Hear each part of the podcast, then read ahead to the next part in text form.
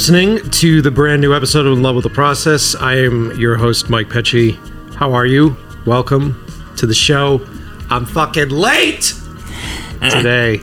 Today's episode release, and that's because your boy has been so fucking busy the past week. I have been deep in production on my new uh, short film did a new short film and yes it is a short horror film. Yes i am returning to short horror. Um, and uh, yes it looks and feels and is fucking cool. Uh, it's a really great piece. Those of you who have seen my prior work if you've seen 12km if you've seen who's there this fits right into the universe that i've created. So I'm pumped. I'm excited. Uh, I have a guest, returning guest here in the studio, and um, I don't know if the noise canceling will kill it or not, but I also have fucking construction today. So all the way around, it's going to be great. Uh, joining me is my buddy Ian Spencer. What's up, buddy? you know, just happy to be here. I don't know. I never I never know what to say. I was like I was going to say hello governor, but then you asked me a question. So very anticlimactic. Yeah, I'm, I'm, here. I'm not a I'm not a climatized person.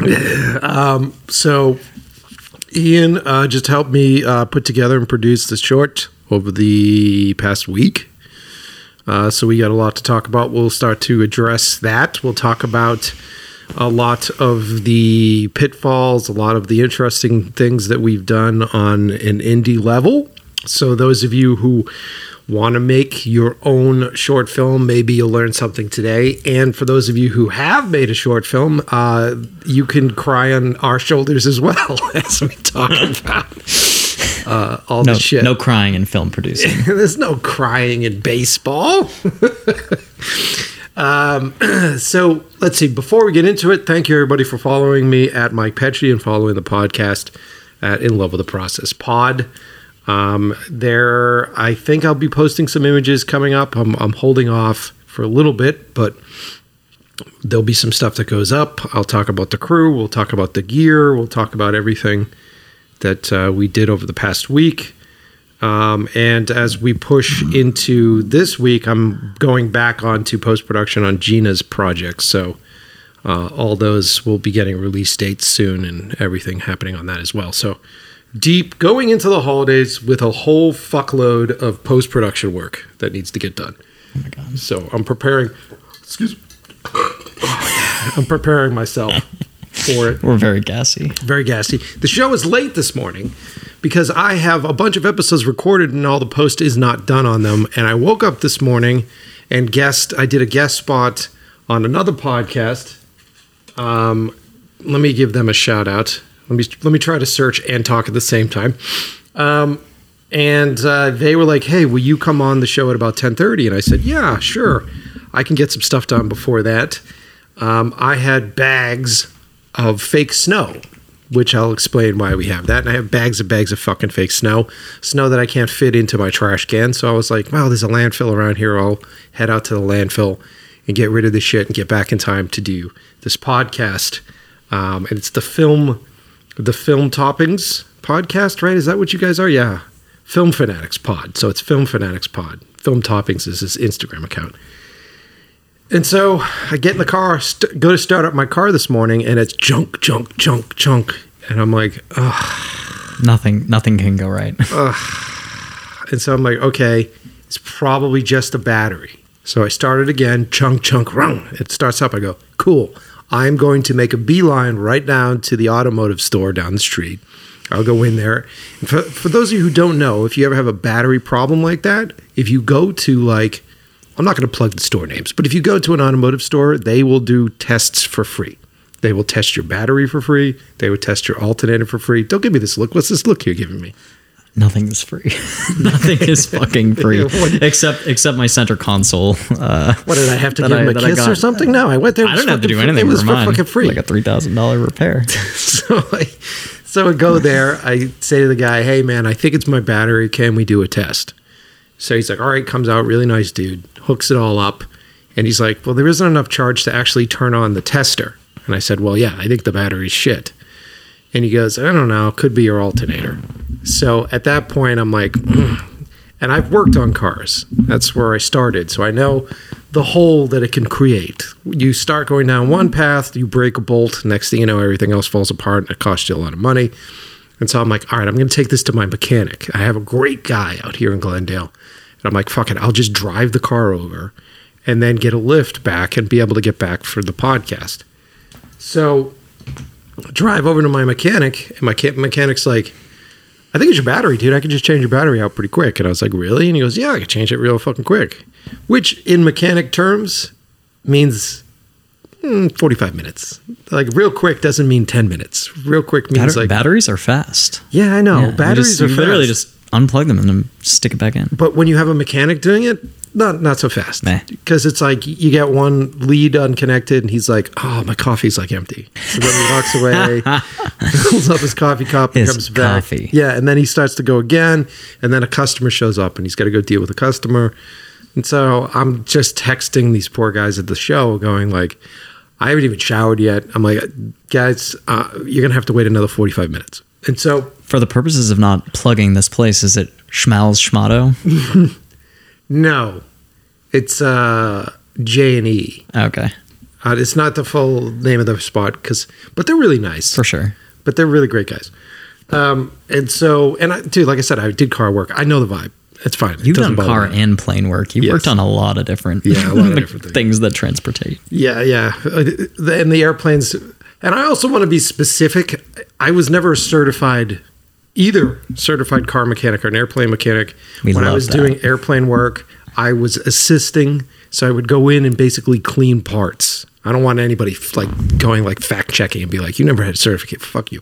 I would just clean parts. Let the record show he had no certification. There you go. So, um, but I learned a lot and it was fun. We worked on all the airplanes that uh, fly the tours around the Grand Canyon. And uh, guess who's never taking a tour around the Grand Canyon on a fucking airplane? You, Yeah, you. yeah. Because I'm saying you've never done it, or you will never will do it. never do it after working on those planes. will never do it. So if you're looking to go around the Grand Canyon, definitely Don't. de- do. Did. Well, because you know how planes. All right, I'm going well off Quick the topic sidetrack. here. Quick sidetrack. So if you go get your car worked on, let's say you get new lug nuts put on your tires. Hmm. You get down there, they put the lug nuts on. Technically, they're supposed to be torqued. There's a specific torque that's supposed to happen, and then you're good to go. Mm-hmm. Worst case scenario, you're driving, which has happened to me. You're driving, your lug nuts screw off, and your tire rolls off on you. I've had that happen Oh my god. worst case scenario then you know you just sort of i had to oversteer try to fix my vehicle got off to the end of the road didn't flip my car made it out great to go imagine if you're flying an airplane and the bolts that they're putting on the wings loosen up and fall off the airplane plummets from the sky Sure. so the protocol for airplane mechanic work is a hell of a lot different. Every bolt, that every rivet that is running on that plane has a barcode.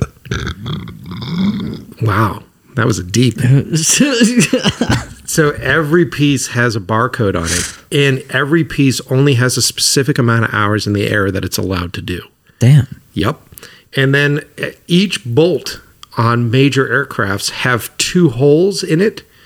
And so when you tighten the bolts, you torque the bolts, bolts. There is a list with all the serial numbers that dates when you did it. I was gonna say, that. like, how do they identify? Yep. And then what you do is you take safety wire. So after you torque them, you run the safety wire through the top of the one bolt to the next bolt and then safety wire that so they will never loosen because of all the stuff that's happened. So mm-hmm. there's this insane protocol. And uh, we used to work on bleed valves, which is exhaust bleed valves that come off the turbines. And there's a lot of uh, rubber cushion or not r- rubber seals that are on those.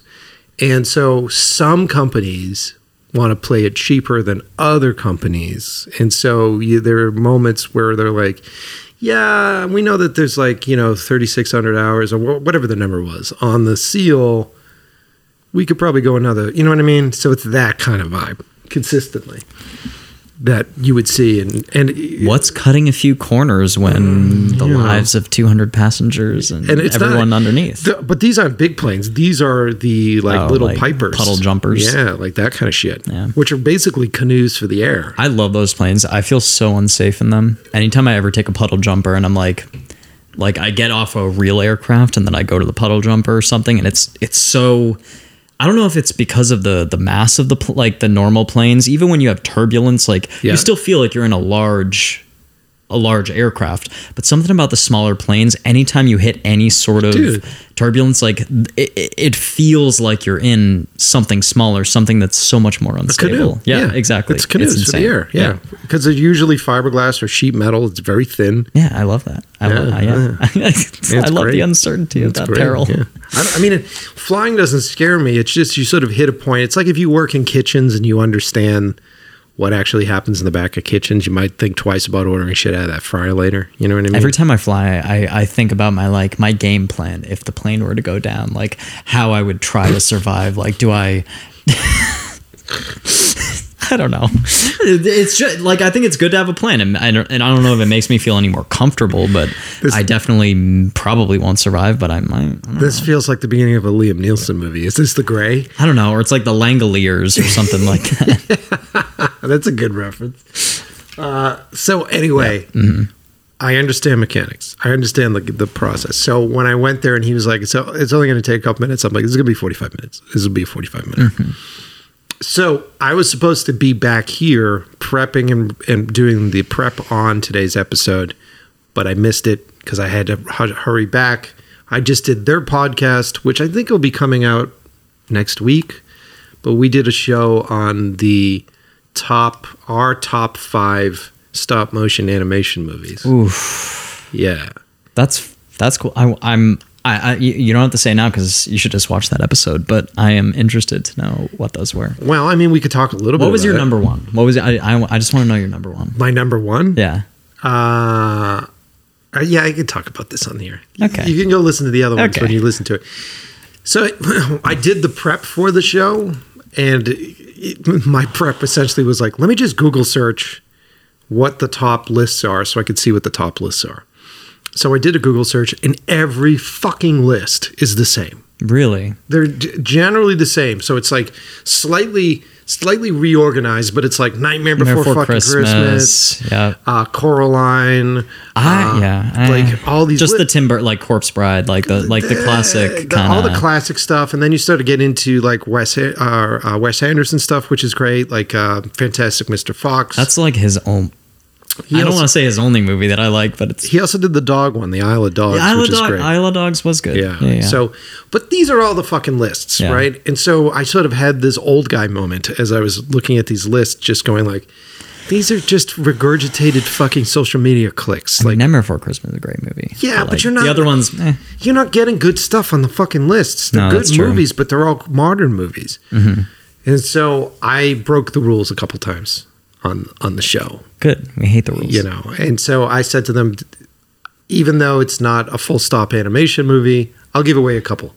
Even though it's not a full stop animation Tool, movie. Tool sober video. Yep. Yep. Yep. Brothers. So I was gonna say my favorite is definitely Brothers Quay. Uh, yeah, that's fucking- my top one. I love the bro- I love one. I love the Brothers. That's Quay. great. Yeah, Yeah. no. top one. They're the shit. Quay. They're the shit. Or yeah. he, yeah. Street of Crocodiles. Mm-hmm. Mm-hmm. A lot of people don't know. Okay, so Brothers Quay.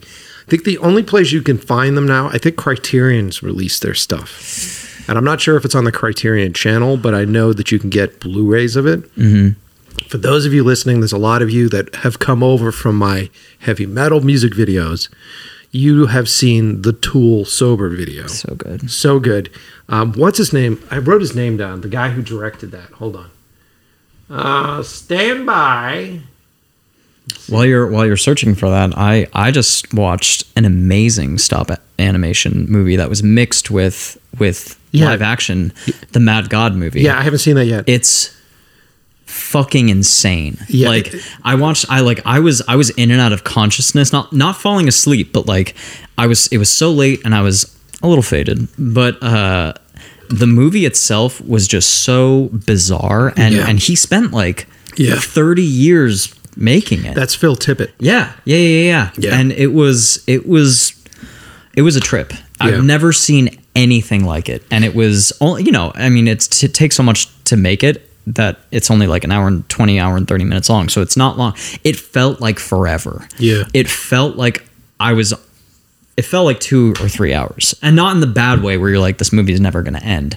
Um, it was it was insane to the point where you're you're trying to deduce what was stop animation and then what was live action. So like Yeah. you have like the main kind of like creepy uh like not steampunk but like exterminator dark kind of character who who goes through. And then they'll do these cuts to like uh point of view uh frames where it, it's definitely a person in the, in an outfit that was mm-hmm. constructed but it was so disorienting. Hmm. I, I don't know. I, I i can't even describe it because a lot of it i don't it, it's very like i don't want to say world war ii but it's it's a period piece set in like a during slash post-war uh, time. Very kind of like nazi experimentation slash cold war almost. Uh, it was beautiful though. It was really really beautiful. It's mo- it's like almost no dialogue. Yeah. um like i think any of the dialogue was was secondary but but yeah i would i would recommend watching it. It's on the Shudder Network, um, yeah. Shudder network if you want. I and i just got like the seven day trial to watch it but i would i would do that Yeah, I'm pumped. It was in theaters and I almost went. Phil Tippett, for those of you who don't know, he's uh, an amazing animator that's been around for years. Uh, I'm giving away the whole list. He was actually my number four on the list because I considered Jurassic Park a stop motion animation oh my movie. god he d- wait he did the, the he did the He di- did the he did all the Yo, dinosaurs. that okay that makes sense So he, for those of you who don't know, this has been all over the place. So I feel like I'm kind of regurgitating uh, stuff. But uh, originally, Jurassic Park was supposed to be stop motion, and so they Hmm. Hired Phil. Tippett to come in. There's a bunch of really cool footage online of it. He came in and actually animated the raptor sequence, so all the raptors that were coming in the kitchen after the kids, and he animated the the T Rex sequence and he got it so well done, so perfectly done that Spielberg was like, "This is the way to go." There's a great doc on this um, on Disney Plus on ILM, and they go really deep into it. Uh, well, what was also happening, the, the guys in the very early stage of the computer animation department were after hours sort of testing out this 3D animation shit. And they brought Kathleen Kennedy and Spielberg in. And they were like, oh my God, this is amazing. Now, this is after Tippett had done all the work and all the prep for it. and so they came in, and Tippett was like, fuck. Like, he, he actually comes out and says, like, I thought my I was fired and my life was over. yeah And thank god he wasn't well, what happened was is that just because the guys could create this didn't mean that they knew how to animate this. And Spielberg was kind of genius about it, where they said, "How about we build this little wire uh, maquette so that Tippett can animate all of the dinosaurs and get the motion capture for the dinosaurs." So all the 3D animation was hand animated by Tippett. So if you watch the stop motion stuff, it's all the same. And the thing that's fascinating about stop motion is that it's all performance from that animator. It's the obsession that these people have with how like wind blows through hair, with how uh, creatures shake slightly, and and adding sort of like emotional cues or identifiable um, character traits to the movement of these creatures.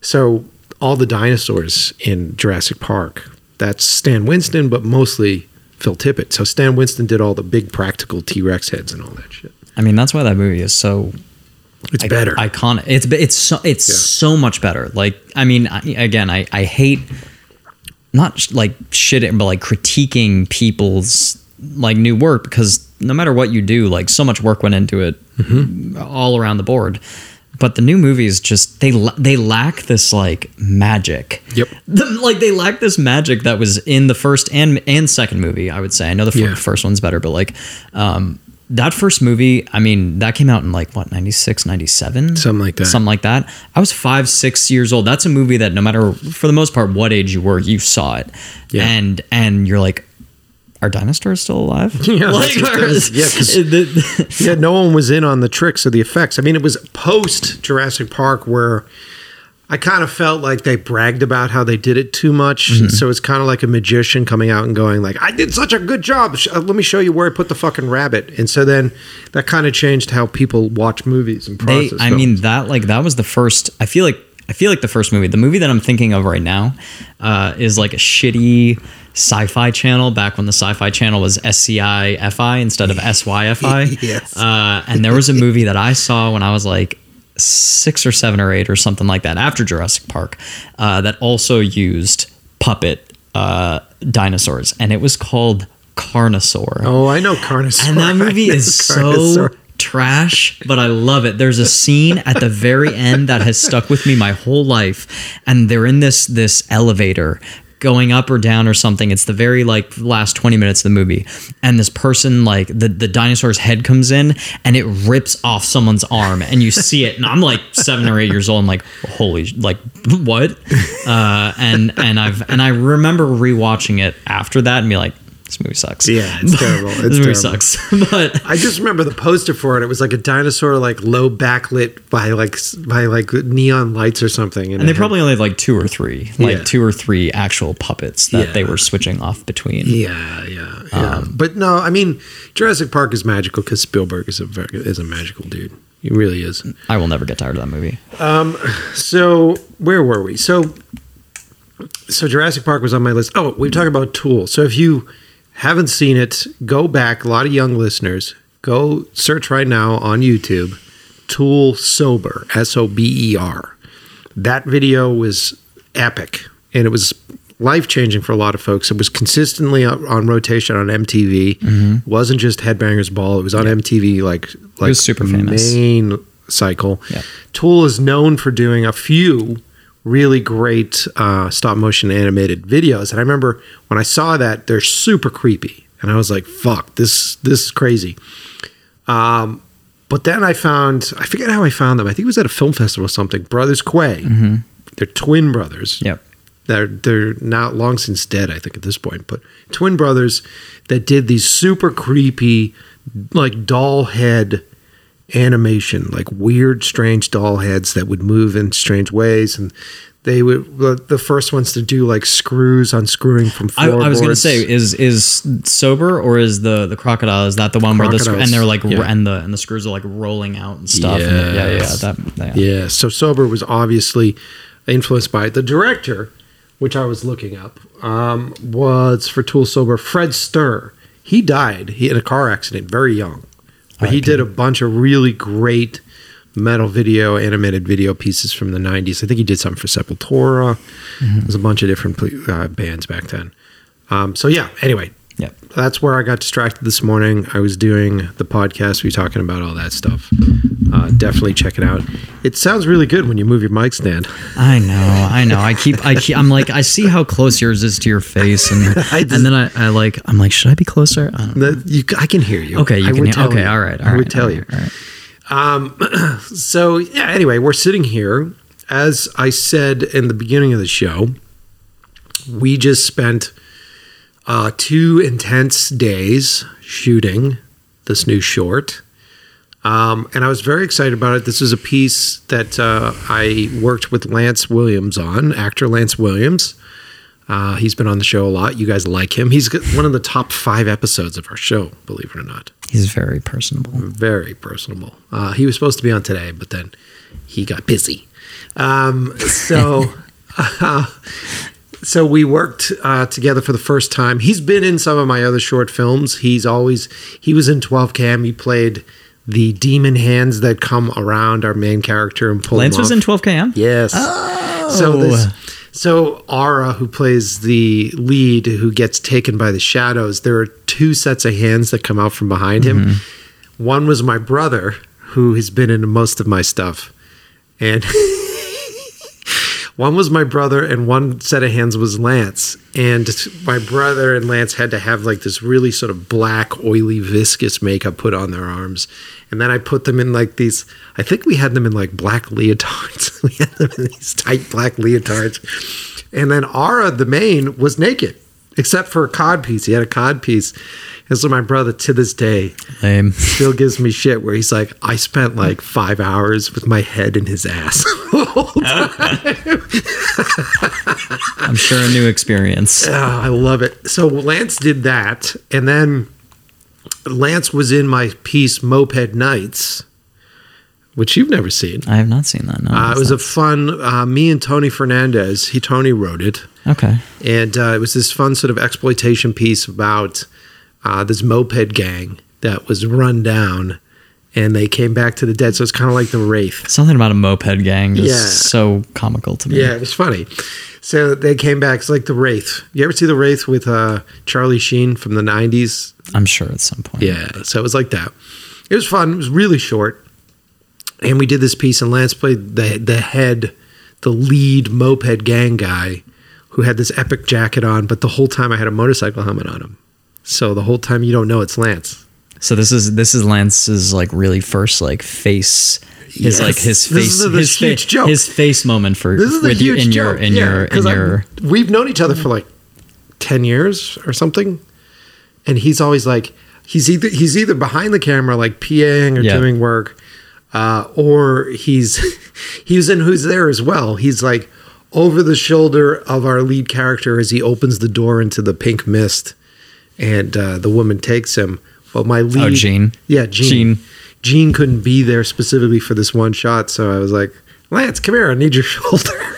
wait that oh I mean yeah yeah, yeah. Yeah, okay So I needed his shoulder. that's funny I know exactly the the part you're talking about Which the funny part is, is that he was a stand-in for for that actor, and then when we're doing this piece on day two, he couldn't be here early enough. yeah So I had to stand in for him. yeah sweet sweet fern Fern did all the, Sweet the Fern. handwork, and so Lance showed up, and I go, "You've made it." And he goes, "What do you mean?" I go, "We've had you've you've now had a fucking stand-in Yeah. for you to do this work." And he's like, "I made it." I go, "You fucking asshole." I know that's what I, that's what I realized. Like as soon as soon as we needed someone else to do like hand shots and stuff like that, I'm Yeah. like I'm like this is this is real. This is like like full pr- production stuff when like the actor can't be there Yeah. or doesn't want to be.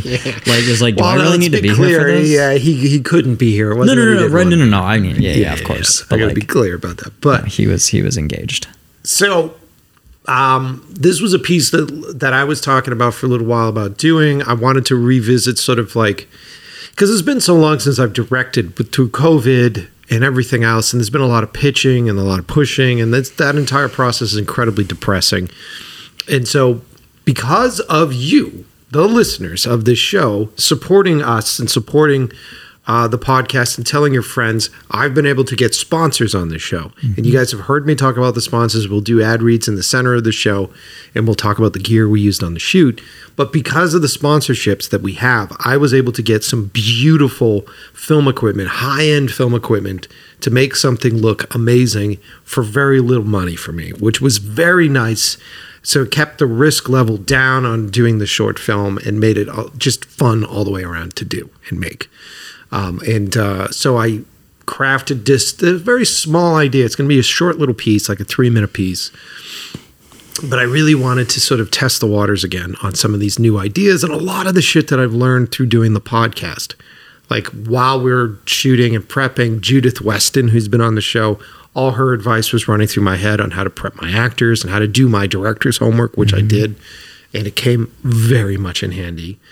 Um, so if you haven't heard that episode, go back and listen to that episode. But then also talking to all the cinematographers that I've had on the show um, and a lot of their tricks and techniques I used because I directed and shot this piece. It's been a while since I've done both And wrote. and wrote And wrote. and the whole thing. Yeah. Yeah, it's true, all of it. So uh, that was fun, and then it was just a lot of fun to put together a very tight knit small crew. I am going to brag about my crew right now and everybody that works on my crew because we surround ourselves with people that are multifunctional. And the thing that I really love about them, especially our buddy Mike Tran, Voltran, if you guys know, uh, he's incredibly talented with audio, and that's kind of how he came in the game. He did the sound mixing and the composing for 12KM. He recorded the audio on set. First time I think worked with him on the Punisher movie that no one's been able to see. Um, it's a tragedy. And then I just worked with him on Gina's shoot. And because I know he knows how to pivot really well and knows how to immerse himself in the tech really well, he came on as my assistant camera. And the two days that we did the heavy duty shoot on her thing, which you mm-hmm. also worked on and mm-hmm. produced that, mm-hmm. um, he was so good at the camera department stuff So that I was good. like, dude, you need to come on and do this with us. And uh, that this goes all the way around. Like Josh, who came on, uh, I've worked with Josh on other pieces. He's just a PA. And I asked him this time around, I said, What do you want to do? And he goes, I really want to be in camera department. I go, How about lighting? so so he We ended up Josh. he ended up learning quickly. He had done some prior work to it, but he ended up coming on and becoming a gaffer with this. He was lighting. He was effect. Like he he was running the snow machine. Yeah, like- all sorts yeah. of stuff. Yeah. So our team has been very great. Uh, and um, what I love about the people that I end up working with is that they have the ability to learn quickly and pivot and understand the stresses of it. Um, initially, this shoot was planned to be a one day shoot. And whenever I, I've come to realize this about myself as a filmmaker. I'm not the guy you call to do a three shot scene that is talkie talkie dialogue. No. Like I'm not the guy. Like if you want someone to come in and and and direct. How do I say this without ruining my career? If you, if you want the guy to come in and direct the new episode of Law and Order, I'm not the guy to do Dun, that. dun. You know what I mean? Like that's not my thing. I need to have coverage that is smart, that is motivated. I need to have exciting uh, lighting, exciting camera angles. This is all part of what my style is. And so that requires time. And horror movies require a fuckload of time because you have to get all these little inserts, all these little moments in order to build suspense in the edit. It's monotonous. And when you're shooting it, it's a lot to do.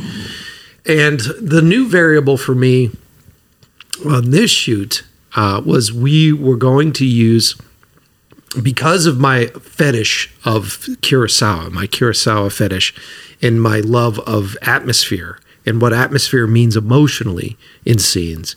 I had never worked with snow before. And so we're here in Glendale, we're here in California. Uh, I had to bring in a snow machine. And uh, where did we get it from? It was like Special effects unlimited. yeah, great, great place. These guys have everything, and uh, we found this uh, snow machine unit that runs off of foam. I mean, uh, so I I didn't. I mean, I didn't do research on the actual thing that you had you had mm-hmm. rented, mm-hmm. and i in my mind, in my mind, this thing was gonna make real snow. like, I, and like I was envisioning like at a ski mountain when they have the snow blowers and mm-hmm. stuff because that is real snow. Yeah. So I thought it was just on a smaller scale. That is, and, and I guess in in a sense that would make no sense because you have to have like both water and Yes. other other things. Anyways, it ended up being foam. Yeah, like soap. foam, yeah, like yeah. soap. It, it was unexpected and It was wild because we had the combination of the the snow machine, and then Jean, one of Gina's friends did an Instagram post, and she's like, "I've got bags of fake snow. Does anybody need mm-hmm. any fake snow?" And I was like, "Yeah, give me a bag."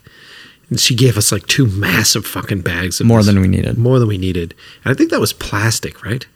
Uh, or pa- or pa- yeah, plastic paper or something, something, like that. It was like it was like fake snow that you imagine is fake snow when they use it in a movie and they like put it into a machine that just kind of like blows it around or like drops it down. It's not supposed to imitate the lightness and the the, the, flurriness. flowing flurriness of snow. That's why I went with the foam machine because on when it's on low, that stuff stays in the air a lot longer. You get sort of like that flurry sort of vibe. but it's really mostly for the like the the aesthetic of it coming down in the air Yes. as opposed to the accumulation, Exactly. which is something we figured out. Yes, there was a shot where we're shooting upward and and.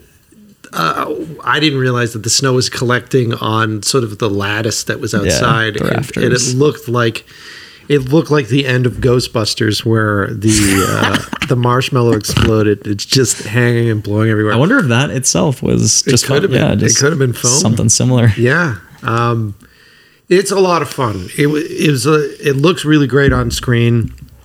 It does really cool things, but we had a lot of learning to do, and there was a, a lot of it got slowed down based upon the snow machine and the issues that we were dealing with the snow machine.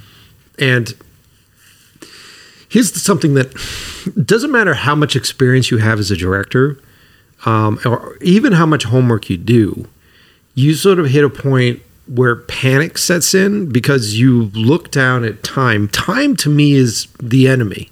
It always is. Anytime we're doing any of these things, it's the fucking enemy because I never have enough time.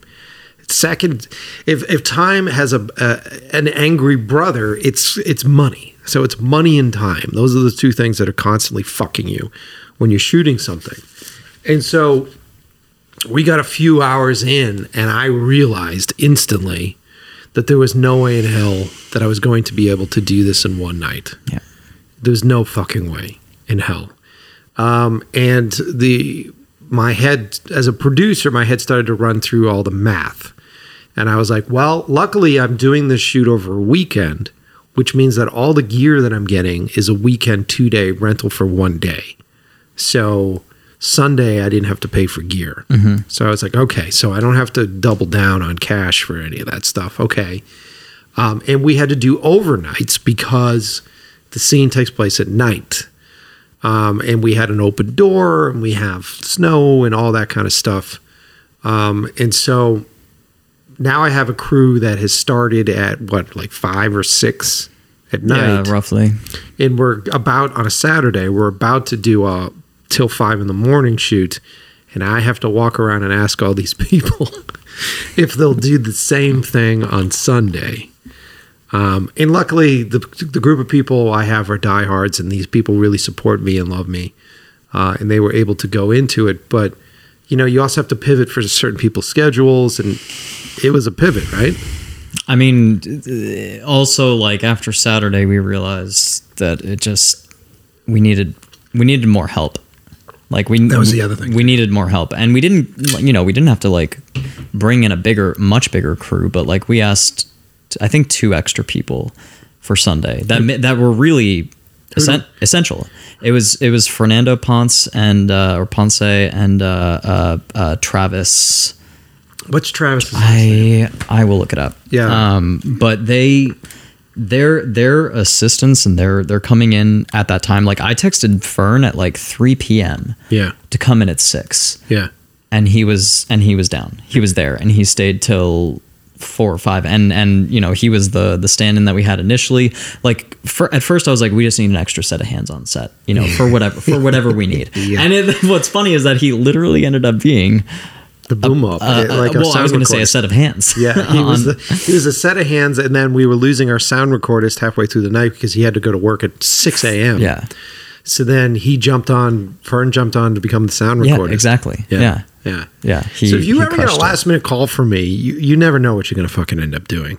And then Travis, who came on, um, I I guess I had briefly met him at a party. travis prow Yeah, he's great. I had briefly met him at a party. super nice So, what? Uh, let me rewind a little bit.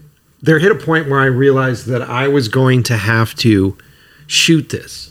Hold on, this is Josh calling me. Get out of here, dude. that's josh Yeah. sweet sweet baby josh Um, so there, there hit this point where I realized that I had to shoot this at the same time, and I was into it. I'm like, all right, I'll, I'll shoot this. And initially, I was just going to do uh, camera on sticks for everything. As a here's another director's thing: you start to have this this nagging intuition, where you go, I really need camera movement camera movement is a big por- portion of how I my language for cinema, but it's also the language for horror. So I need camera movement. But then I was looking at the space that we're shooting in. It's very small, very small, contained little garage that we're shooting in for this space. Mm-hmm. And I'm like, I can't get a dolly in there. And and if I get a dolly in there, that means I have to have more grips and I have to have people that can do that mm-hmm. Maybe I can get a slider in there. And so I was doing the research on sliders and I'm like, man, the slider's gonna be so fucking tight. I'm just gonna stick with tripod and camera and I'm just gonna make this work. A couple days went by, it's just nagging and it's nagging me. And so when I was gonna head in to rent my stuff, which I got from Boca, by the way, Boca Lens Rentals, or Boca Rentals rather. And we'll talk about them at the ad read. Um, I was like, Ugh. and so I did some research. I found this really great slider and uh, it actually comes on uh, a f- it's you know most tripods are just three legs this came on like Yeah. a four leg spread so that i could actually hold Quad the weight pod. because the camera that we were using was a little bit heavier. Uh, and I'm like, I don't know if this is going to fit, but I'm going to fucking do it. So I got it. I had never used it before. Now, if you're talking about setting up uh, a shoot and you are getting camera gear, it's essential, it's imperative that you get whoever your assistant camera person is on the checkout day. Because then you go check out the gear. As a cinematographer, I want to be there. I go, I check out the gear, check out the lenses for the first time. We assemble it, we put it together, we try to make it work. Now, both Mike and I had never used this slider before. So we had to learn how to use the slider the day before the shoot. I also had to learn how to use the specific head that we were using for it. So there were a lot of different fucking variables. And I put in about, I'd say, 30 minutes on it before I started to shoot. So now on the day of the shoot, where I'm, I'm DP and operating, I'm also trying to figure out a whole new set of variables here because you're not just tilting and panning ahead. Mm-hmm. You can also pan the slider and pan the head and mm-hmm. then go through that entire process. So it took me, I'd say, about an hour and a half to sort of really wrap my head around the movements of it, which essentially were distracting me from my directorial duties. A lot of stuff is distracting you from directorial yes, duties. There was a lot of things. So when uh, um, Brett, who are Brett McCabe, who's been on the show, he came on to do sound work. He suggested that his friend Travis comes on, and he goes, he's a great uh, operator. He's a great dude. He's so good. Um, and I didn't even get a chance to look at his work when he showed up. I didn't even think twice about it. I was like, and I don't think he was ready for it. I was just like, dude, you want to operate? I mean, like he both wasn't ready and was fucking right ready as shit. Right like he, like he, I don't like he he knew we're all like he, he he. It took him like ten minutes, yeah. to like work all the knobs and figure it out yeah. and and like get, get right on it and yeah. Eh, and it was fluid. And dude, his just bringing him on as the operator changed everything mm-hmm. because then I was able to focus completely on directorial duties. Mm-hmm. I made that made the set go faster. It allowed me to start to see better performance to, and be able to apply better performance tweaks to uh, Lance. Um, he Lance's performance improved because I was there for him, and uh, I ended up reshooting entire sequences because he was there, mm-hmm. um, and was still able to make the night. Um, so I wouldn't have been able to do that without Travis. And yeah. he's one of those guys that you instantly work with within 45 minutes. I then realized, like, dude, you could be my operator. Like, he's so nice too. 100%. Like he's he's like cool and nice, which is 100%. like good to have on set, mm-hmm. which is so important. Yeah. So I over I over um, I overestimated how much I could do I think, was the big issue that I had with this shoot because I've been doing so much on Gina stuff um, that I was like, you know, I can just shoot this. I can just do this whole ordeal. And then things start to add on. And so as you're planning this thing out, I'm like, oh, we need like, we had, we shot with these amazing Atlas Orion series uh, anamorphics, which I got from At- Atlas directly. Big shout out to Atlas Lens. Um, beautiful lenses. Specifically chose them because they have an extreme uh, close focus range. Uh, they have this amazing 21 millimeter, which is beautiful, and I can get a focus within like an inch of the lens. So, being cramped in such a small space, I'm like, this is imperative mm-hmm. to have. Um, but while we were testing the gear, me and Mike Tran were testing the gear at Boca. Um, I just was like looking at my close ups and I'm like, man, I wish that these were a little bit closer. And I have these moments as a director producer where I go, ah, I don't want to make a big deal over this. Maybe it's not that important. Whatever. We'll just make it work with what we have. And then it just, it's chipping away at me and it's chipping away at me. And while we're in there checking out this gear, Tran is like, you should just ask them if they have magnifiers and I'm like, oh, yeah. the, the dioptics. Yeah, I'm like, I don't know. It's not that big a deal. He goes, you should. And I'm like, all right. And I asked them at Bokeh, and they were so fucking busy that day. Um, but the, the uh, staff there is so helpful. Uh, and they're like, yeah, we'll, we'll check it out. We'll bring it out. Um, the other thing that we had to make an adjustment on originally, I thought I was just going to shoot this with uh, the Arri Mini, and uh, because I knew that if we use the LF, like the large format full frame, that these lenses don't really spread to that without using a, di- a magnifier. So I would have to use the 1x or 1.6x magnifier, which then cuts away about a stop and a half worth of light uh, in order to spread that on the larger chip. So I was like, I'll just use the mini. Uh, we were having trouble with the mini. This is something that I learned uh, on the checkout day.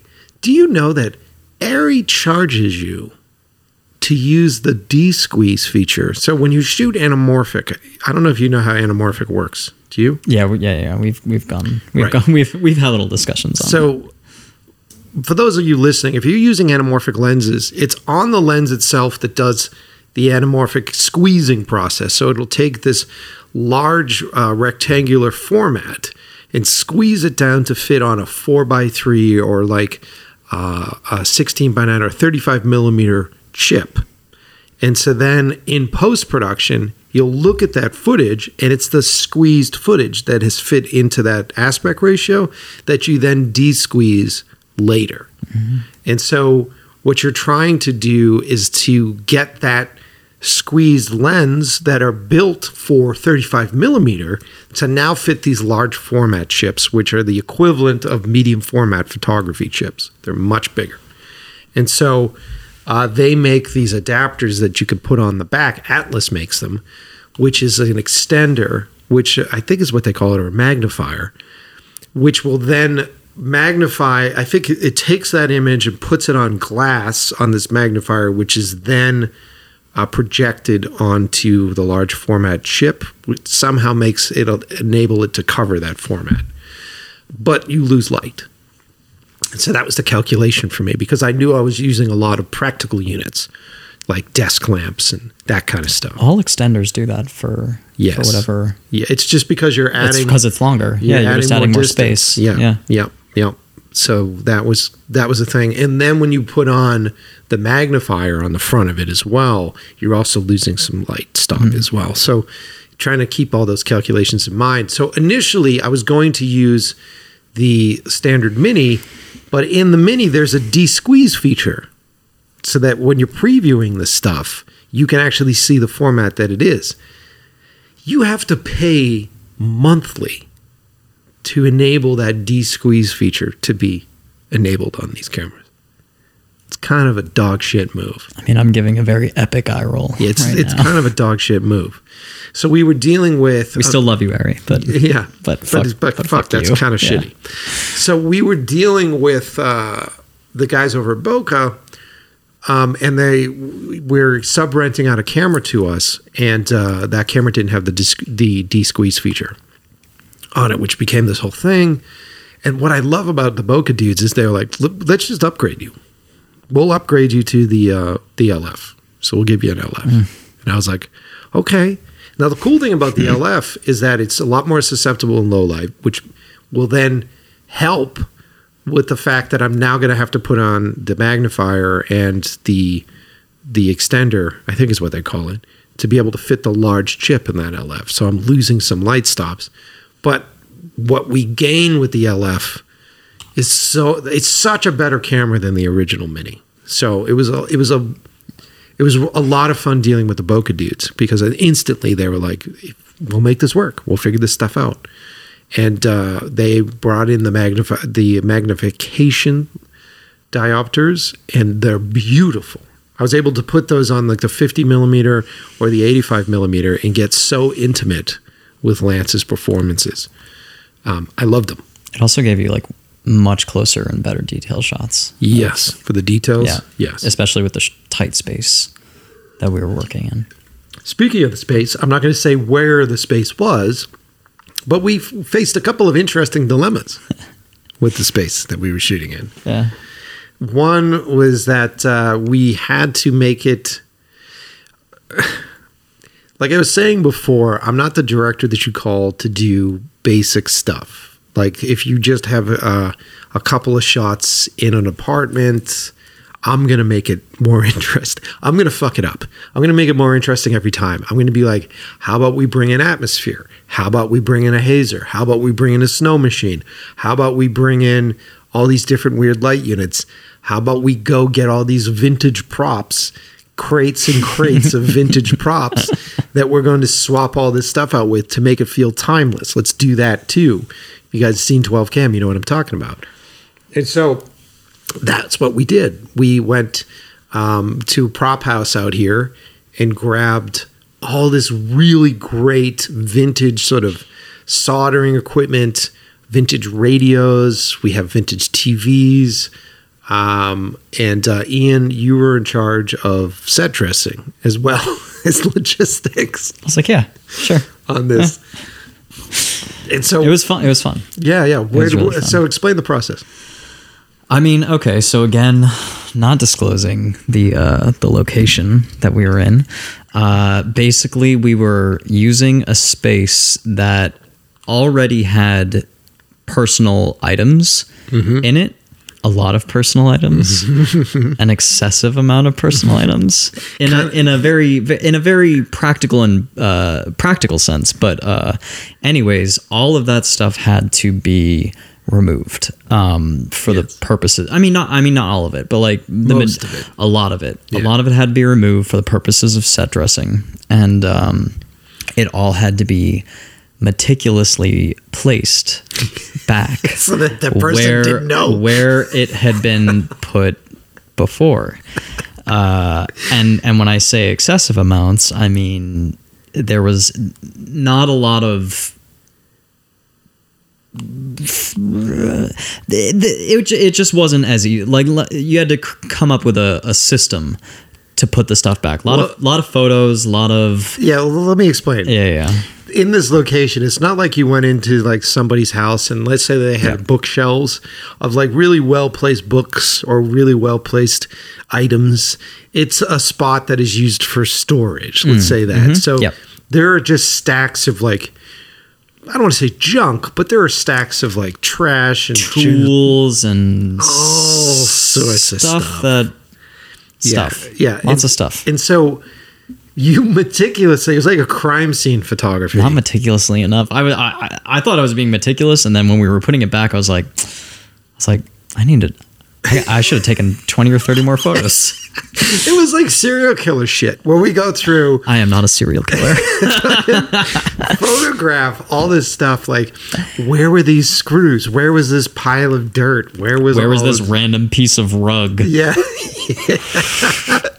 And then you took them all out and i remember i said to you we cannot fuck this up. So like this cannot be fucked up. It So cannot be fucked up. do whatever you gotta do. It was it was it was put it was put back in a very respectful way there may be i would say three to four rogue items Yeah. that maybe found new homes but well because after we did two full days of shooting and you and i were like the last two at the end of it and the sun's coming up and we both look at each other and you're like i'm going to send you the photos that i took and then we just have your, your response to me was like for shits and giggles i was like no so, so you can be doing one section while i'm doing the other And so you have piles of this stuff, and we're just like going through photographs, going like, where does Zooming the in. antifreeze bottle go?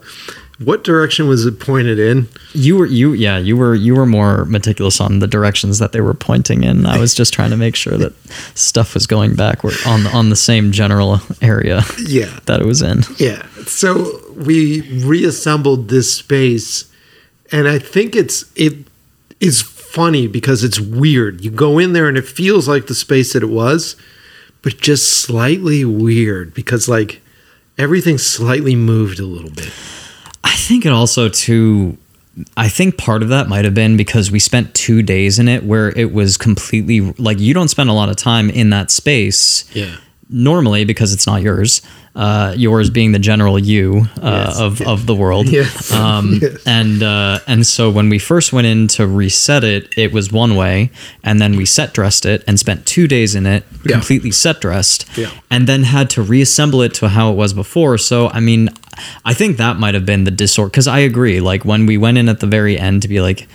Is everything the way it should have been? It felt different. Yeah. It felt different. I feel like it was mostly just because I'm curious to see what what the owner of the space says. I'm sure that he won't even know that anything was done except maybe the floor being more vacuumed and cleaner than it was. Shout out Dyson, it's the best vacuum in the world.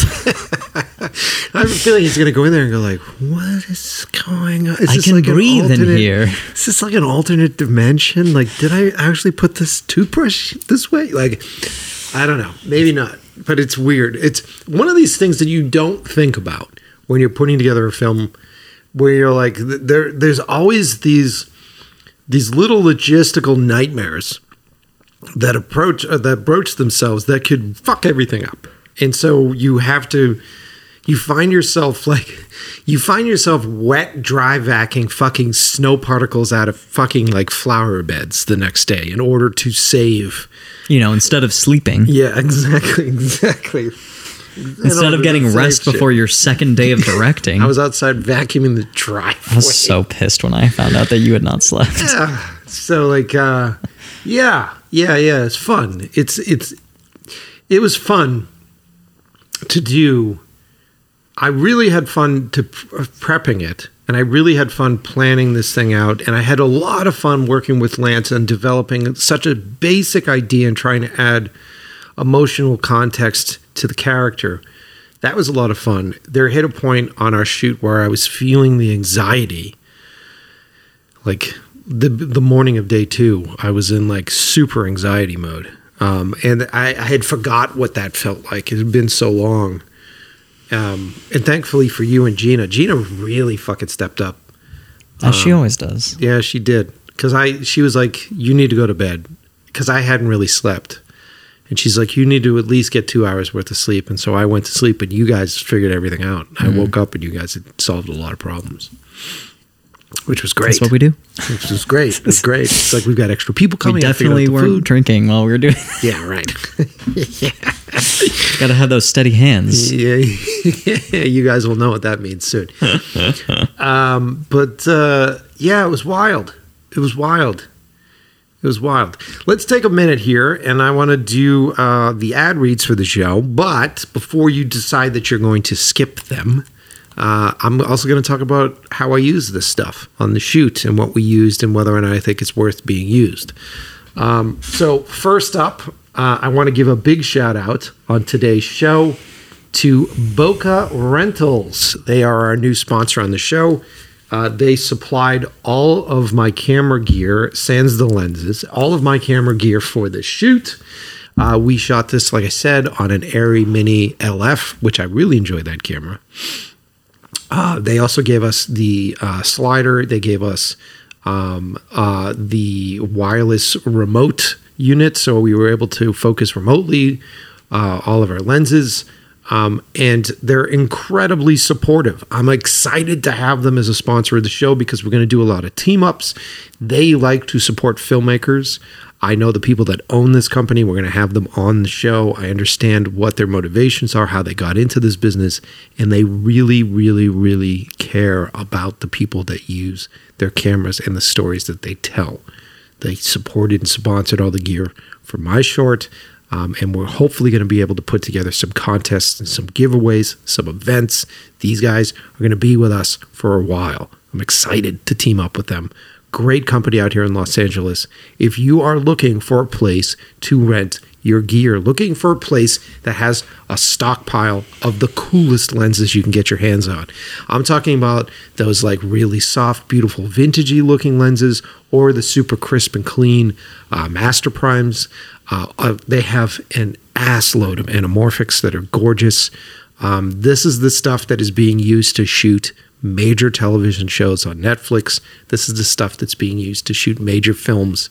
Um, I went in to get a set of lenses recently, and they just got pulled out on a big feature film that's happening. So, Bokeh is the place, and they are they're a huge presence on Instagram. I think that's initially how I found them. They do such a great job with their Instagram account, um, where they will actually post not only the lenses and the gear, but they'll show uh, footage that has been shot with it. So as you're planning your shootout as a young shooter, a young cinematographer, and you're trying to get an idea of what those lenses look like, they will have examples on their Instagram page at Bokeh Rentals or Bokeh dot Rentals. So let's say that again at Bokeh dot Rentals. Um, but just go to their main website in general, which is Bokeh. So that's B O K E H rentals.com. Um, and check out all their stuff there. Like I said, they're a huge new sponsor for us here on the show. Um, and we're going to be putting together contests and giveaways and team ups, all sorts of rad stuff as we progress. Love these guys. Thank you so much, dudes, for hooking us up with the LF. It changed the way this movie looked. Thank you so much for hooking me up with the magnification. So the diopters changed the performance, the way we're going to pre- perceive the performance, and the way that I shot the stuff. And my notion was correct. My fears were right. I needed the slider. You saw the shots. What do you think? I think that without the slider, you would have you would not have attained the same level of like natural kind of movements Yeah. that you wanted and that looked so natural and cool And cinematic. in cinematic on on the set. I mean, and the the range that it was able to to move within the space was yeah, it was. es- essential. It was absolutely essential. I think it was just a four foot. I think it was a four foot It- slider. yeah. Yeah. It was, and, and just having that four feet, which I think is like three feet of movement at, by the time you're done with the calculation of how wide the base of it is.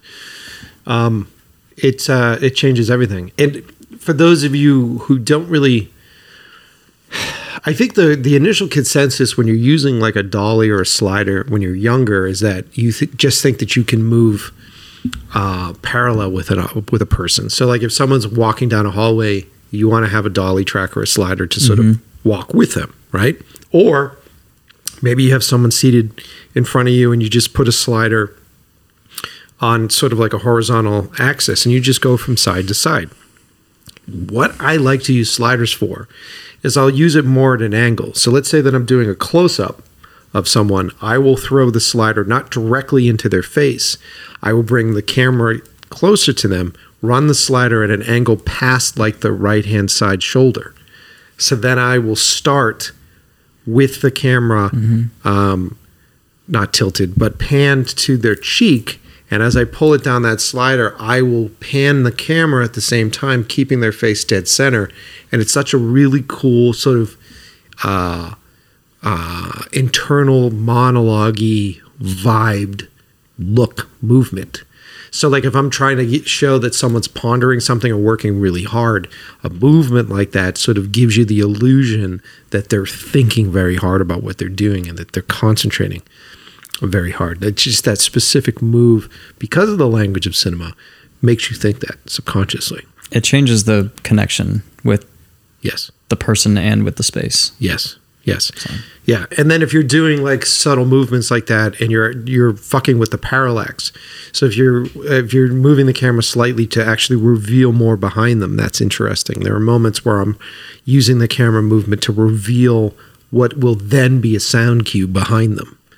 So uh, having that movement really adds to the suspense. Now I could do that on a tripod and just do that with two different shots, like do the cut. But there's something in horror that really works with staying on a longer shot and staying in that space and starting to feel the rhythm of what's happening in that world and then breaking that rhythm, whether it's with a jump scare or with some other creepy stuff. Well, it's like you're moving with with the camera. Yeah. Like you're not just stationary. And I think, I mean, in all productions, I feel like some people get comfortable with just keeping it uh, stationary. Sure. You know, and they do the cuts. Sure. But moving with the camera, moving with the action is it's different. Yeah, yeah, for sure. And then um, we were shooting. I mentioned this before. Uh, we were shooting through some really beautiful glass. Uh, we were working with uh, Atlas. If you guys um, don't know who Atlas is and their lenses, head on over to atlaslensco.com. We were shooting with the Orion series. Um, I love these lenses. They're really great. Um, I like the close focus feature that they have. I like working with the anamorphic format because of the staging and the blocking that I'm able to do. Uh, I can be on a close up of somebody, and with a lens like these, what I can rack focus from their focus at the end of their nose, sitting like two or three inches from the camera, all the way back to a shelf or wall that is feet away from them. There's something really nice about that. Um, uh, the the flaring on these lenses isn't as intense as a lot of older lenses that I've used in the past. So we had to like really push some units in them pretty hard to get some flare. But uh, that was really the only negative, I think. The besides that, um, I just love the way that they shape the space. We do some really fun effects with the lenses for just sort of like dreamy sequence where we're just rack focusing them pretty hard, which ends up sort of warping the face and the structure, the bone structure of our lead actor for the sequence. A lot of fun stuff with these lenses. Um, I love them, man. And I big shout out to my buddy, fellow director, comedian Rick Darge for uh, taking me uh, over to Atlas a few weeks ago. Uh, they have a new series of lenses that everybody's talking about right now. Um, and I think it's the Mercury series. I just want to make sure that I have the right ones. Yeah, it's these new Mercury lenses that we got to try out. Everybody's excited about them. They've been pre ordered. Um, and we went there to try those. And they had just an Orion on the camera, and I was like, wait a minute. And they had the 21 millimeter, which I fucking really liked. That was that wide. That was the widest one we had. Mm-hmm. We had a 21, we had an 80, we had a 50, There were four. There and were a 32. Yep. The 32 is really nice as well. Um, and then with the extender on those, with the magnifier on those, was really nice. Um, great lens set. Uh, definitely go check them out right now. Atlas Lens Co. and start to drool on these. And if you can't purchase them, if you're someone that can't afford to buy these lenses on your own, remember a place like Bokeh because they will have lenses like this for rental so that you can try them out and test them out on your own as well. Um, awesome stuff, man. Like really great companies to be involved with. And I try to introduce you guys to the stuff that makes my work look the way it does. That podcast I did this morning, they were asking me about 12 cam. And it's so funny to me how people get so locked in the technical stuff. And one of the hosts was like, uh, what camera did you use to shoot 12 cam? And I go, what, matter, what difference does it make? And he goes, he goes uh, can I can I guess? And I go, sure. And he goes, it looks like you shot that with like a red camera. And I, I go, was just about to say it was a red camera, wasn't it? I was like, no, it's not a red camera. It's not. It's not. And uh, I said, it doesn't matter what fucking brains are on the back of it. It's the glass you're shooting through. Mm-hmm. And I was like, so we actually shot that with these old uh, uh, Kowa lenses, I think, and what they were. Um, and uh, uh, Kruta had them. So he had these old like, Russian anamorphics. And so that's what gave that that movie that look. Now the brains on the back do different things. I think there's a big difference between Arri and Red. It seems that red stuff is more scientific, if, if is the way that I would describe it. The focuses are a bit harsher. The color profile just feels a little bit harsher. Um, so it feels like you're doing a, a little bit more work in post production to sort of soften that stuff. But I've seen beautiful stuff shot with red, you know, like Fincher's TV shows and like uh, Zack Snyder's stuff, and it's beautiful. Uh, I like the uh, the Arri stuff because it has this softening, sort of creamy thing that's really nice for for your actors and shit, and that it just feels more like 35 to me. It feels more like cinema to me. I mean, you probably have to pay a fucking monthly fee to have that thing all the time based upon what they're doing. But uh, yeah, it's interesting. They know what they got. But truth be told, I'm you're not going to see me buying any of those cameras. I'm always going to rent a, a camera. I'm always going to rent a rig. Um, if I'm going to own a camera, if I'm going to have something here, I'm going to have something that's a bit more affordable and a bit more like multi. multi there's a a better multi use for it.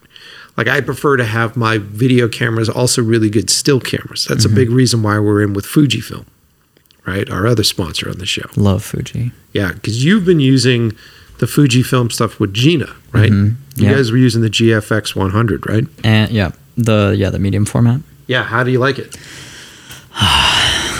I love that camera. Why do you love that camera? it's so dynamic. It's it's I don't know. I, and I think Gina Gina agrees with me on this where uh, we were talking about this cuz we were like we were trying to shoot some behind the scenes stuff the, uh, for the other 2 days but there's just too much going on. Yeah. Uh, and we were talking about how you know you spend all this time learning camera settings and how to shoot stuff professionally and you know in manuals so that it looks a certain way and. Uh, that camera just does it all for you. like that camera just makes it so that you can shoot amazing stuff. And I don't want to say that your talent or expertise doesn't matter, but Yeah. It definitely helps. Yeah. It definitely helps. Well, the advancements that they have on all their rigs, their auto, their, like their autofocus stuff, is pretty insane. right. The, yeah, the the recognition and all that stuff. Yeah, the facial recognition is really insane. Mm-hmm. Um, but also, just like the dynamic range on them is beautiful. Also being able to like switch between different like customizable LUTs and and things like that to give you the feel in Yes, camera yes, that you're looking for. Yes. Is it it's not cuz it's not baked it's not baked in, right? Like it's So they have. Is that not- that they, one? they, they, I was getting shit from Michael over at Fujifilm where he's like, they're not called LUTs. They're like called like looks or look something. Oh yeah, yeah, yeah, yeah. Um, but in, in inside the camera, you can actually set. They're they're LUTs. They're they're color profiles. yeah, color profiles. where you can uh, do like black and white. They have really great black and white stuff. They have like their Fuji, their Fuji uh, film stock look. You would think I would have them printed out here, and I don't. Um, but uh, no. So if you're shooting raw, it's not baking that information to it, so you can uh, turn that information on or off. Yeah. Um, but I think if you're shooting JPEG, it is. I think if you're doing JPEG, it's baking it. Which we don't do. Yeah, but sometimes you can. That's true. Sometimes you can. Um, we love the dudes over at Fujifilm. We just had beers with Mike the other day. Uh, I was just talking to Kruda about uh, Victor the other day. Him and, and Kruda were hanging out in New York. Victor's the shit. We're still doing our Fujifilm Creator Series. I've got a bunch of interviews uh, coming out with that where we're talking to all of the filmmakers that they're supporting right now.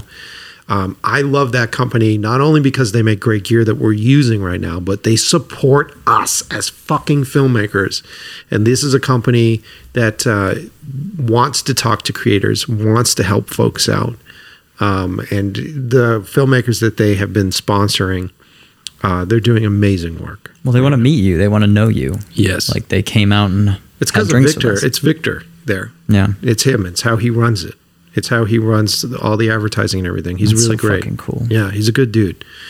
Uh, and Mike, uh, those guys are really great guys. Mm-hmm. So I'm excited to have them on the show. And I know there are so many of you right now because I have noticed, I have seen all the extra credit done for the contest to win the camera from Fujifilm. Yes, we are giving away a free XH2S camera with zoom lens. With a zoom lens, I think it's like a 80 to 100 or something. Don't quote me on that, It, but yeah, it was like 20. tw- I thought, yeah. It was like a 20 to 100? s- yeah, 20 to 100. yeah, something, like that. I don't know. It's it's in here. We're giving away the camera with a zoom lens.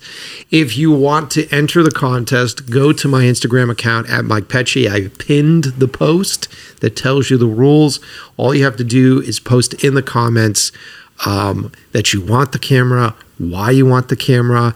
Uh, give me reasons as to why you should be the one that has this camera. What are you going to use it for? Are you going to make a movie? Because you can shoot amazing films with this camera. The video features on it are phenomenal. Um, and if you want, go get yourself. If you have this rig, go get yourself one of the um, PL mount adapters. I think uh, Wooden Camera makes them, and then you could put the Atlas lenses on this camera that we used uh, for the shoot that I just did.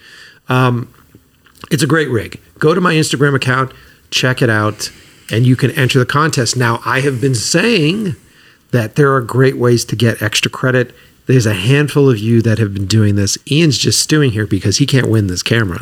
I would never. Yeah, I would never.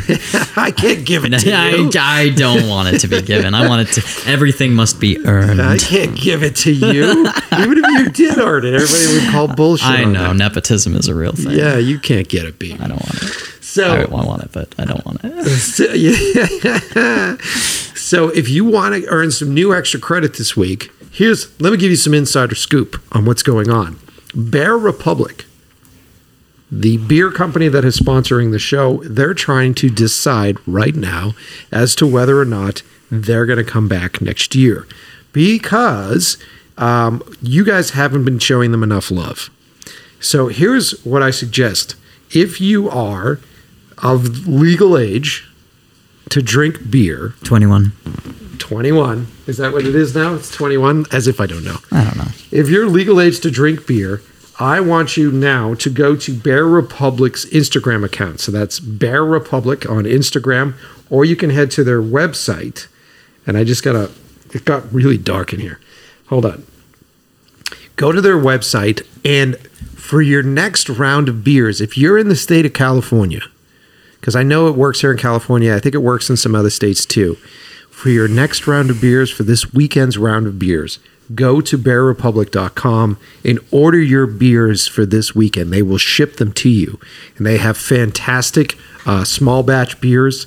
If you go there right now and use the discount code PROCESS15, that is PROCESS15, you'll get 15% off the entire online store collection. So both their beer and merch. You see me wearing my Bear Republic hat. I love my hat actually. Just do it. Their their beer is so fucking good. Their beer is Their really beer is good. really good. extra credit. If you do that and write on their Instagram page that you uh, want them to come back, come back and be a sponsor on In Love with the Process, I'm telling you that will put you in the top fucking tier to win this camera because you're going to be rescuing the show. You'll be getting our sponsor back. order a beer, do that. If you do order a beer from them, I will practically hand the camera to you if you take a photo of the beer that you ordered and tag me and Bear Republic and say that you got it because you listened to this show. This is for people that are of drinking age. Now, I'm not saying that the camera's only going to go to someone that is 21 years old. I'm just saying the chances are pretty You've just got a better. solid. You just got a better shot. Yeah. Did you hear that in the background? Oh shit! Yeah, it's raining Listen. hard now. This is California, dude. I love it.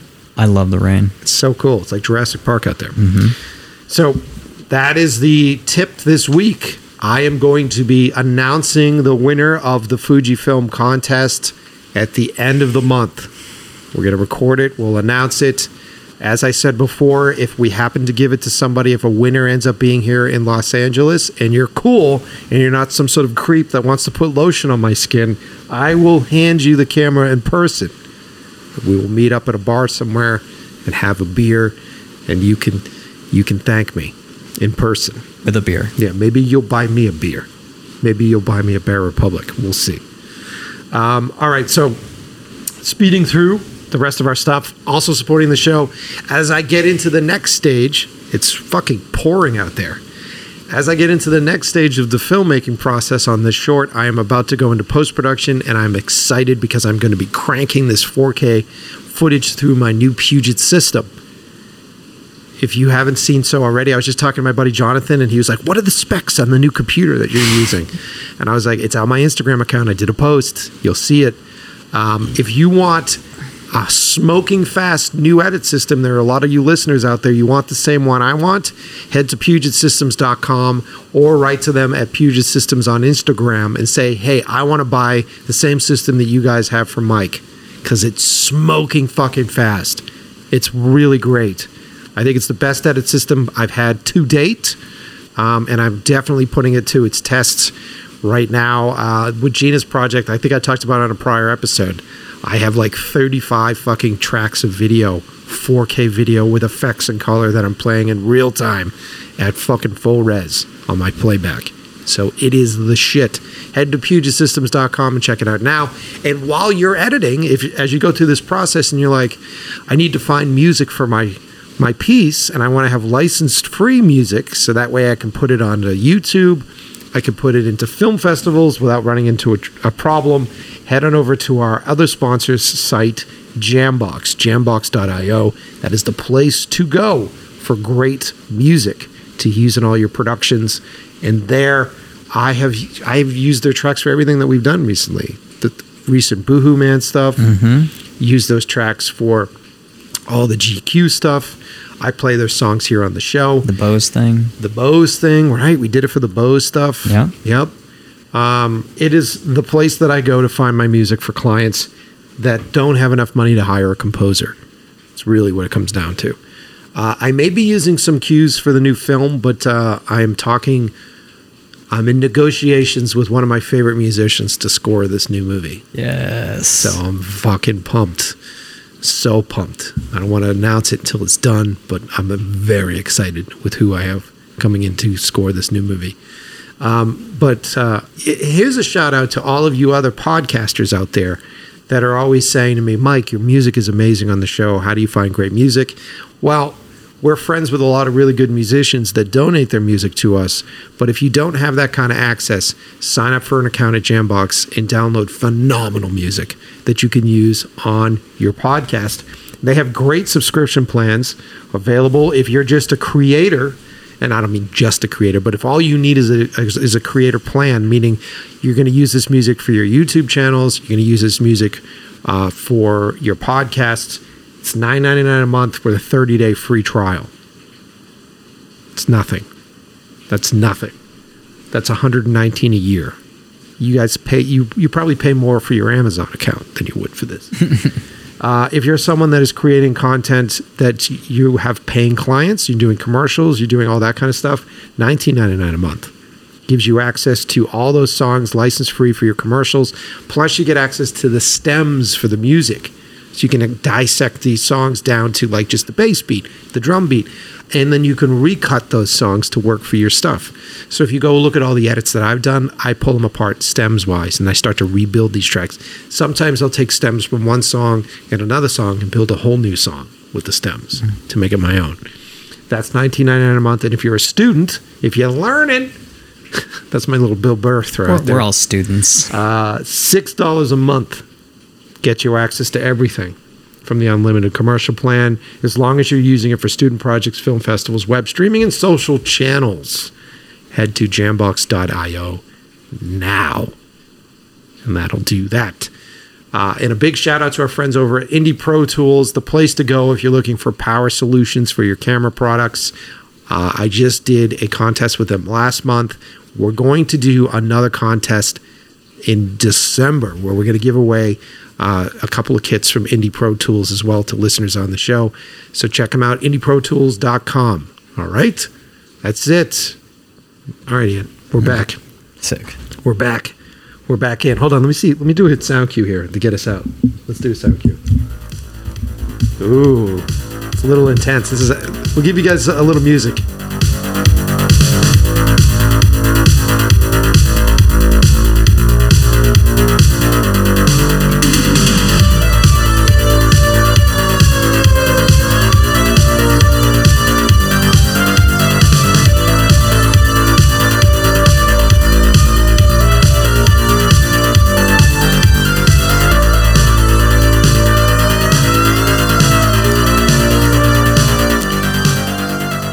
I feel like you and I are driving along in like a pixelated Ferrari right now mm-hmm. on a highway that just keeps coming at us.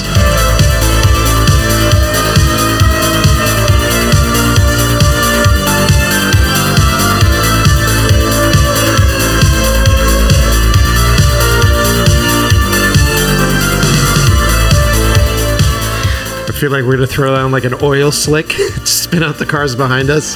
Like checking the checking the rearview mirrors.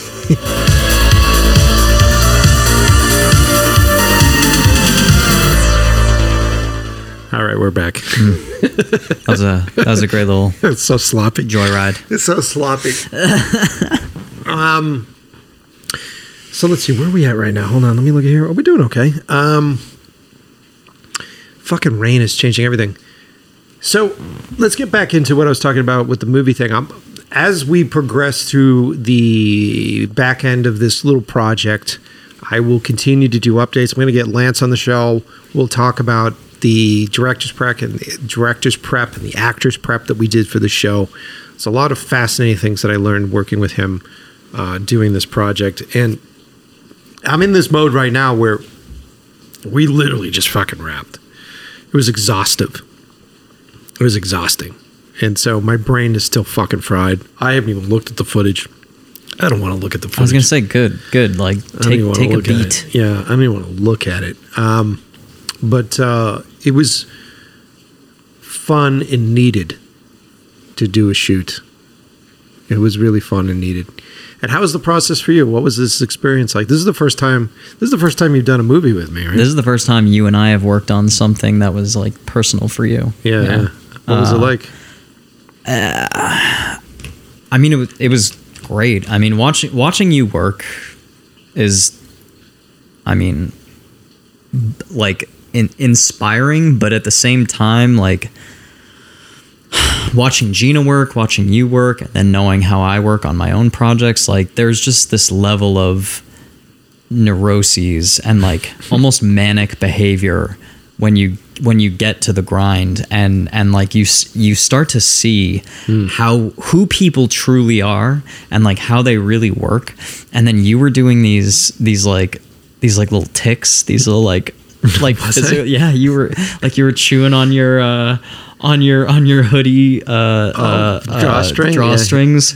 I've never seen you do that. And and that's that's so specifically uh like i'm in my Yeah. creative mode thing Yeah, it's true. uh, it's like a comfort comfort hazard uh and and yeah so um first time working together in that capacity and i mean you you know you did a lot of the work on this like ahead of time Mm-hmm. during you're going to be doing a lot in the post you know i i just kind of came in to fill in the gaps You did a good job. i feel like thank you you did a great job. You know so i i look forward to a future where you can relinquish some of that Mm-hmm. and f- again like you know same thing with when uh, travis came in and we had extra hands on set and you were able to solely direct uh, i think that with you being able to relinquish some of the of the responsibility is just going to give you the freedom to work Yeah. more Yeah. Yeah. Yeah. And I think that it's definitely an interesting, hard lesson.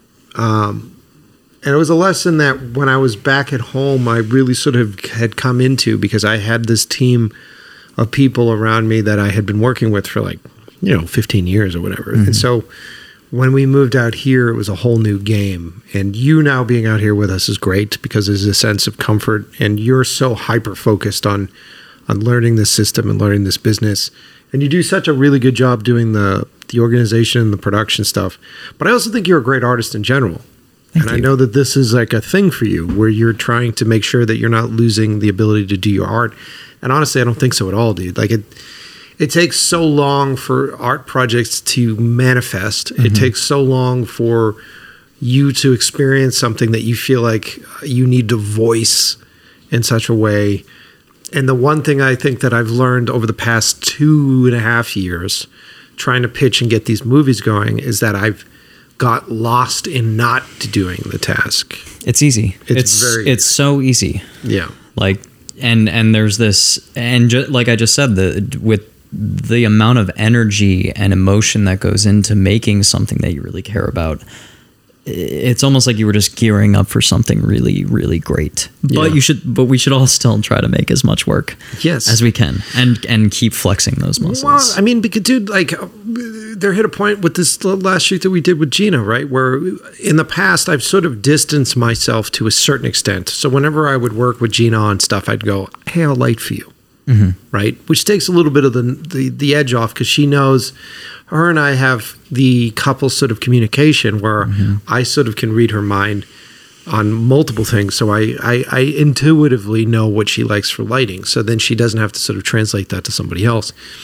But as we went through this new piece where she was going to be using camera gear and stuff that she wasn't familiar with, and I could try to teach her how to use that camera gear, but she had so much on her plate. And so I just said, like, let me just be the cinematographer. I'll shoot it. I'll shoot these things for you.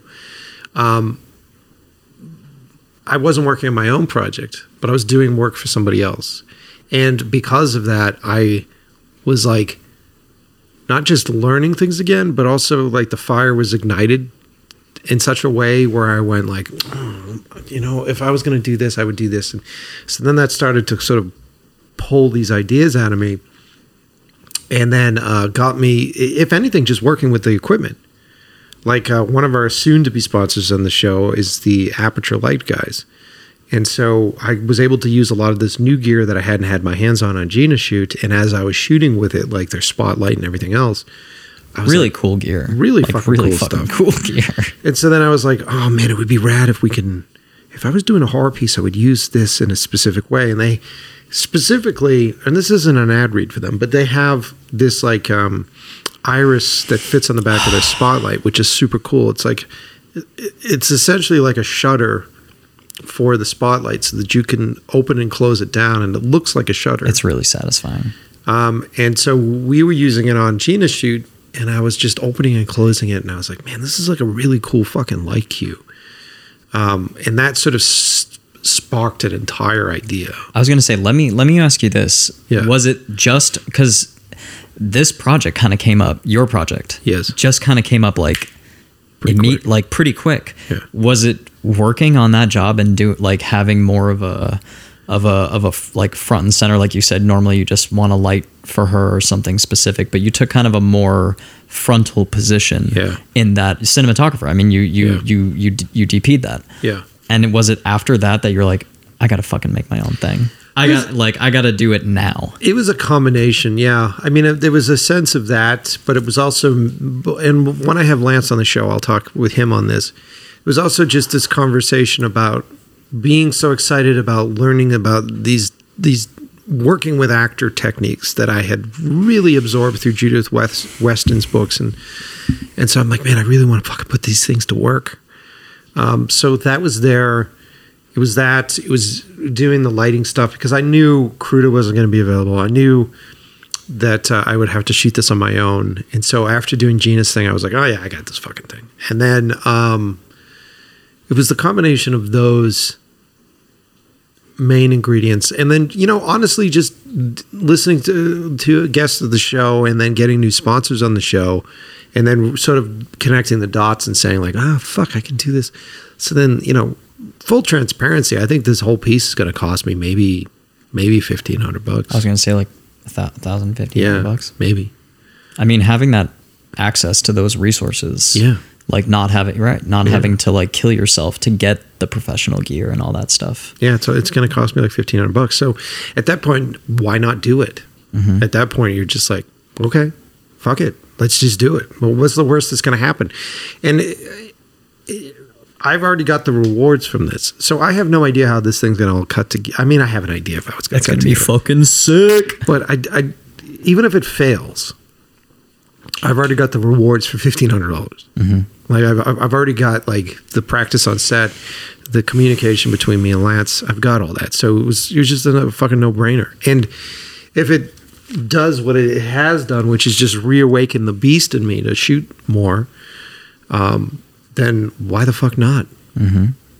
So yeah, man, like uh, it was very healthy. I haven't talked to the therapist in a few months, through almost a month, just because we've been so busy.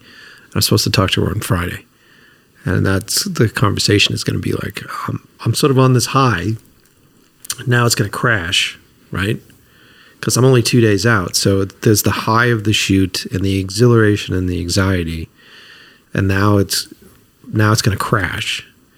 And so you want to sort of process what that crash process is. And now, once I start to load the footage and sync the footage and do that, then I have to sort of confront the realities of what it is that I've captured. There's a lot of weak points in our production as far as like continuity is concerned. I'm going to get a, a script supervisor on the show. This is a key position that I need to have when I do my pieces because there's so many pieces and elements. And most of the time, I don't give a fuck about continuity. But it sort of hits a point where, like, if you're paying attention to whether or not the soda bottle's in the right position on the table, then I'm not doing my job. like the whiskey bottle is Right. full or half full or but there's a, there's a lot of elements of continuity that are very important to me, or script supervisor, which is like performance continuity and, and emotional continuity, because we had to shoot things out of sequence based upon the realities of fucking production. Like, mm-hmm. hey, I'm going to lose the sound guy here, so let me shift these around. More importantly, we just wanted to get the fucking snow machine out of our lives, so we we ended up shooting things out of sequence so I can just get all the snow machine shots mm-hmm. finished and out. Um, so um, but that being said, I'll th- then be in post production, sort of examining all the realities of this, which would be intense. And then I know that I'll start to piece it together and I'll start to get a rush. What you're looking for is that initial rush where you do like a rough assemble and you find something and you go, ah, that's fucking cool. Like that's what that is. And so then you're trying to chase that rush and keep that consistent and then you'll crash again because then you'll get bored of the footage as you're cutting it and you'll crash and then someone will bring like the music will come in and then you come back up again and you get excited so it's this game of like it's almost like a balloon that is inflating and deflating when you do a project like this and it's going to continue that way i'm going to try to turn this around pretty quick but it'll continue that way into through the back end of this whole thing so I, I just catching my therapist up with that be like okay so here's what's going to happen um, Get therapy, boys. yeah, no, it's good. It's good, and it, I, I'm trying to be real with you guys. I posted a picture yesterday, the day before, which was just my face of like exhaustion and everything, and that's what it's like. So everybody's like, "What is it like to be a director?" It's that. That wasn't even that wasn't even as good of a representation No. as what I saw before I got into the car to do returns at 8 a.m. or at 7 7:30 a.m. There was a point at which we looked at each other and there was just nothing inside of either of us. Yeah. Like we didn't we didn't hug, we didn't dap, we didn't high five or anything like that. We were just like, we need to just get the fuck get this shit done, and so we can rest and heal and eat food. And well, let's be specific. We shot overnight, so we started the first night around 5 and then went till what 5 a.m. five a.m. Like we weren't done until 5 a.m. Yeah. Everyone else left at like two or three. So then I came in, was super stressed out after the shoot. Gina was here, and I was like, I don't think I got my shit. I don't think I shot what I was supposed to shoot. Um, I fucked this whole thing up, and now I'm bringing all these people back. And then I was concerned about what was going on with the location, and so, but I was also exhausted. So it took me about an hour and change to get into bed. And so I climbed into bed, and I think my body shut off for about an hour and a half, two hours. And then I woke up to anxiety again. Jesus. And so then I was up for anxiety, and then I'm like, fuck. And I was working on the location and dealing with some of a bunch of shit with the location. And then uh, I found myself, my hand was shaking. Gina made me a meal, and my hand was shaking, very similar to the to the story. My hand was shaking, and she just looks at me and she goes, "I don't care. You just have to go to bed. Like, go to bed." Yeah. So I went in and I passed out hard for two hours. And then we start. She was such a sweetheart when she came in and she woke me up and she goes, It's been time. It's time for you to get up. And I'm like, I was telling her to wake you up earlier. I was, I was like, I was like, I think he's had enough sleep. She's like, he definitely needs more. And I'm like okay. groggily coming out of my sleep. She goes, How'd you sleep? And I go, I slept good, you know? And then she just slowly, like as the world comes into focus, she slowly starts to rattle off all of the problems that we're having to deal with. And I'm just sitting there in the bed and she's like, This is happening and this is happening and we're having trouble with this. And I'm just like, Okay, all right, all right. And that's the director. We're like, you have to process this stress that's coming at you. And I'm like, I'm going to take a shower. so I went in and I took a shower. And then I came out and she's like, okay, what do you think? And I go, all right, let's just check off each one of these issues. And then you get into the mode. So then we shot, that was probably what, three or something in the afternoon? that, oh yeah, yeah. No, no, no. You you slept till like 4:30. okay. So then 4:30 p.m. then we started shooting around six, Yep. right? Mm-hmm. And then we went full throttle. The anxiety started to kick in with me, I'd say around 2 a.m., Mm-hmm. where I was still looking at my shot list. Yeah. And the, there was just this hurdle on this list where I had like five or six shots that just didn't seem to go away. And I'm just like, wait, fucking, how do I get through these shots? And the the problem is, is that you know, especially the way I plan my stuff, if I don't get all the fucking shots, the story doesn't make sense. And so now I have this entire team of people that are fucking exhausted. And they're looking at me like, is this it? And I'm like, it's not it. And we're five away from it being it. And if we don't get those five fucking shots, then everything that we've done is for nothing. Mm-hmm. So this is going to be really fucking hard. That's the hardest thing to do as a director is to know because I can see the fucking future. I know what's being shot and how it's being cut. And people are looking at me and begging me, like, can we be done? Their, like, their eyes, all their eyes were. yeah, like Gina was asleep. she didn't fall asleep till like 5 a.m., 5 5:30 a.m. She she tapped out in the last like scene. Yeah, and you're the anxiety rolls through, and you're like, if I don't fucking get these, it's for nothing. And so then we did that hard, and I we shot until what, like, the sun was just peaking. We sh- we we shot until the sun came up. Yeah. We sh- and Which and was like what, five a.m. I think that 6 was that was interesting as well for me because I think everyone like like I I helped produce, but I wouldn't say that I was the producer mm-hmm. necessarily. And so people, because of how I've been working with you guys recently, people kept looking to me for these answers for like how many shots do we have left Why and i like i was keeping track of the shots but like you were also adding a lot of stuff know, and like was. adding close-ups and i was like and and the slate the slate was off so i was like yeah. i was like we're sh-, and and i think you're i think you're uh you're like we're gonna shoot until like I, until I've got what I, I need. Yeah. And so that's and I didn't and I knew at a certain point that we'd be going till the till the sun came up. Yeah. And they're like, "What's our time frame?" And I'm like, "We're gonna shoot until it's over, Un- until it's done." Support people. That's that's just the way that it. This is not a budgeted thing. Like No. this is a passion project. This is an art piece. Like y- you all know what the deal is with this. But Yeah. but I you know Yeah. that- those are valid questions. And I was like, I don't have good answers. I don't have answers that you want to hear. Yeah, dude, and and the crazy man that has the answers is the one that's like going like, "I'm I'm sorry," you know what I mean? It's like you look at uh, poor Travis who had done an entire day's worth of work and then showed up and had no idea how long it was going to go. No, Travis Travis fucking killed it, and he was such a it. he was such a good sport about And- the whole thing. And I kept looking at him, and he was tired. And I go, "Dude, I am sorry. Like you can go. I will finish the Yeah, rest yeah, of this." yeah. And he didn't. He was like, "No, no, no. I'm sticking through the end." I said, "You can leave. I will just do these shots." Well, what he said too was that like he, you know, he works on a lot of stuff that, you know, isn't necessarily inspiring Yeah. for him. And at one point, he told you he was like, "This is something that fulfills me, or this is something that makes me feel good about what I'm doing Yeah. in this industry." So that's, But that makes me feel even worse. but that should make you feel better. I- it That should, does, like, but but when you're there and you're looking at them and you're seeing people's like eyelids fall, and you're just like, and then what happens is is that at the end of the day, you're like, all right, I, I got to get these inserts. I got to get this. It's a, you, you're not giving yourself enough time to manicure them. Mm-hmm. And the thing that sucks is that you know at the end of the day, when someone watches the footage, they don't give a flying fuck about how long it took, about how tired people were. They don't give a shit about any of that. No. So they'll look at the footage and go like, "Oh, the fucking placement of that on the table's weird," or, "Or this is strange," and I see it too. I look in the monitor and I see it too. But you know what else I see? I see how dead the people are around me.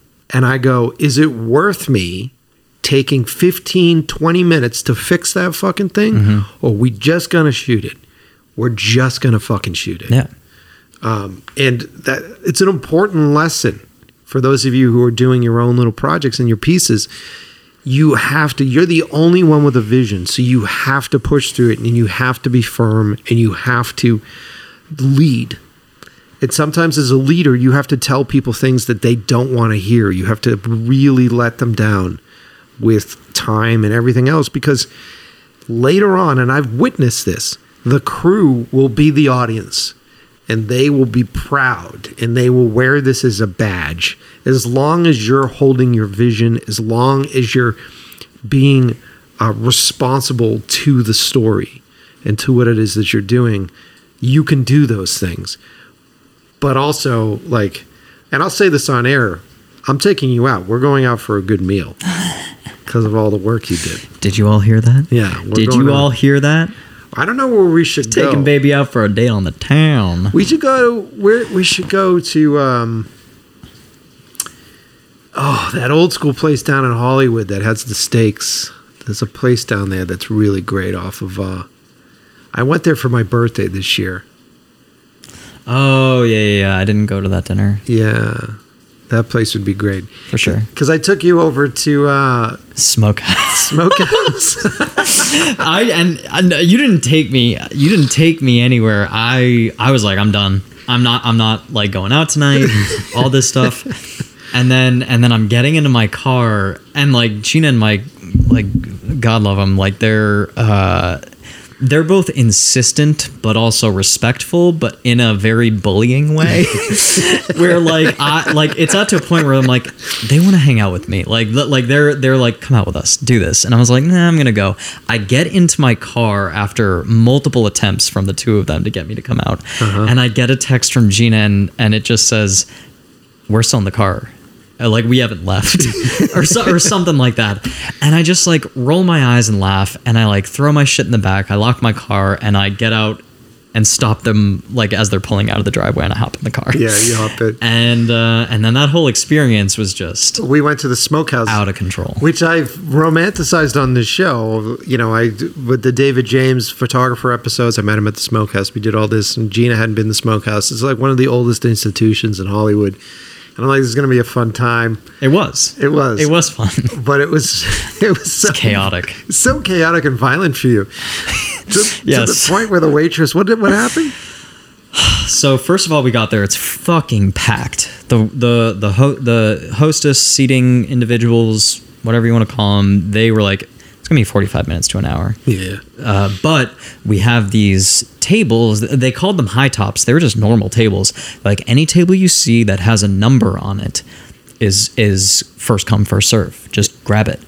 And as we walk in, we're like, eh, like we could get a drink at the bar. We'll we'll hang out because they were gonna have live music.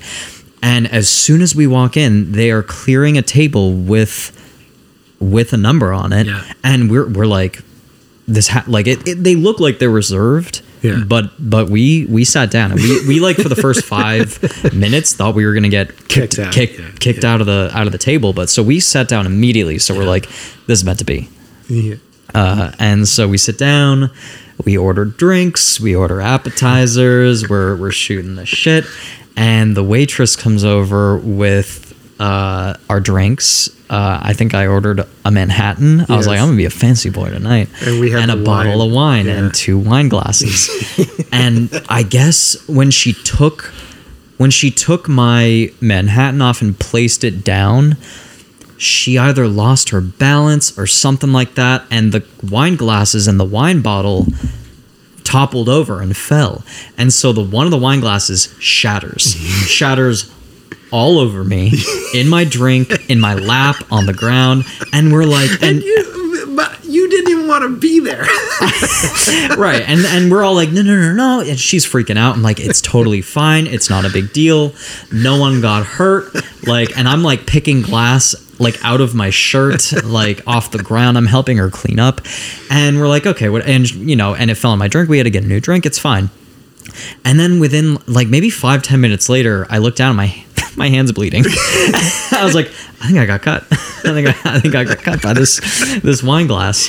And then and then the next thing was that we all ordered we all ordered and i like they had this promotion where you like uh, a slew of meals only costed like It was 19 their birth, it was their 75th birthday. Or 1970 something for for these meals that normally cost like 30 bucks or something like that. so it was cool.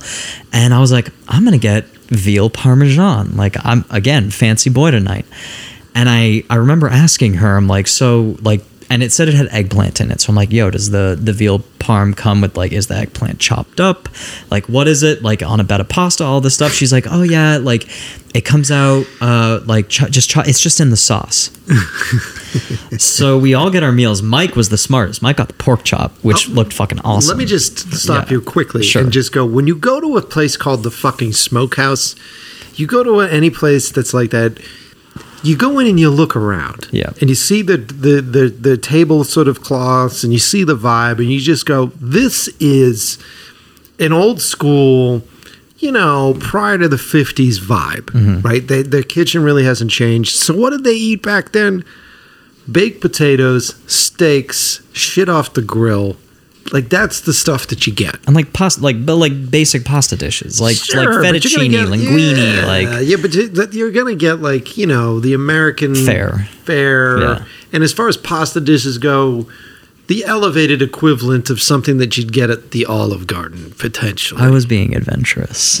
I was I was I was I was trying to think outside the bun on that Uh, one. I got the pork chops, and that He was got the, the, shit. he got the pork chop. He made a good decision. Gina got uh Frank Sin- uh pasta Sinatra or something I like know that. that was well, well off the. Uh, well off the spectrum. Yeah. And then I got the veal parm. And so my food comes out. And at first I think that it's just so there's no pasta. No pasta. Uh, I got creamed spinach as a side with red sauce on the. with red sauce on on the veal. And so it comes out with two patties that I'm like, "Oh shit, fuck yeah." Like there's huge. two there's big. there's two fried veal patties. Even without pasta, I'm like, "I'll I'll just eat two two veals." Yeah. it was one veal patty Yeah. and then one fully fried piece of eggplant. Like it was basically veal parm and eggplant parm combined.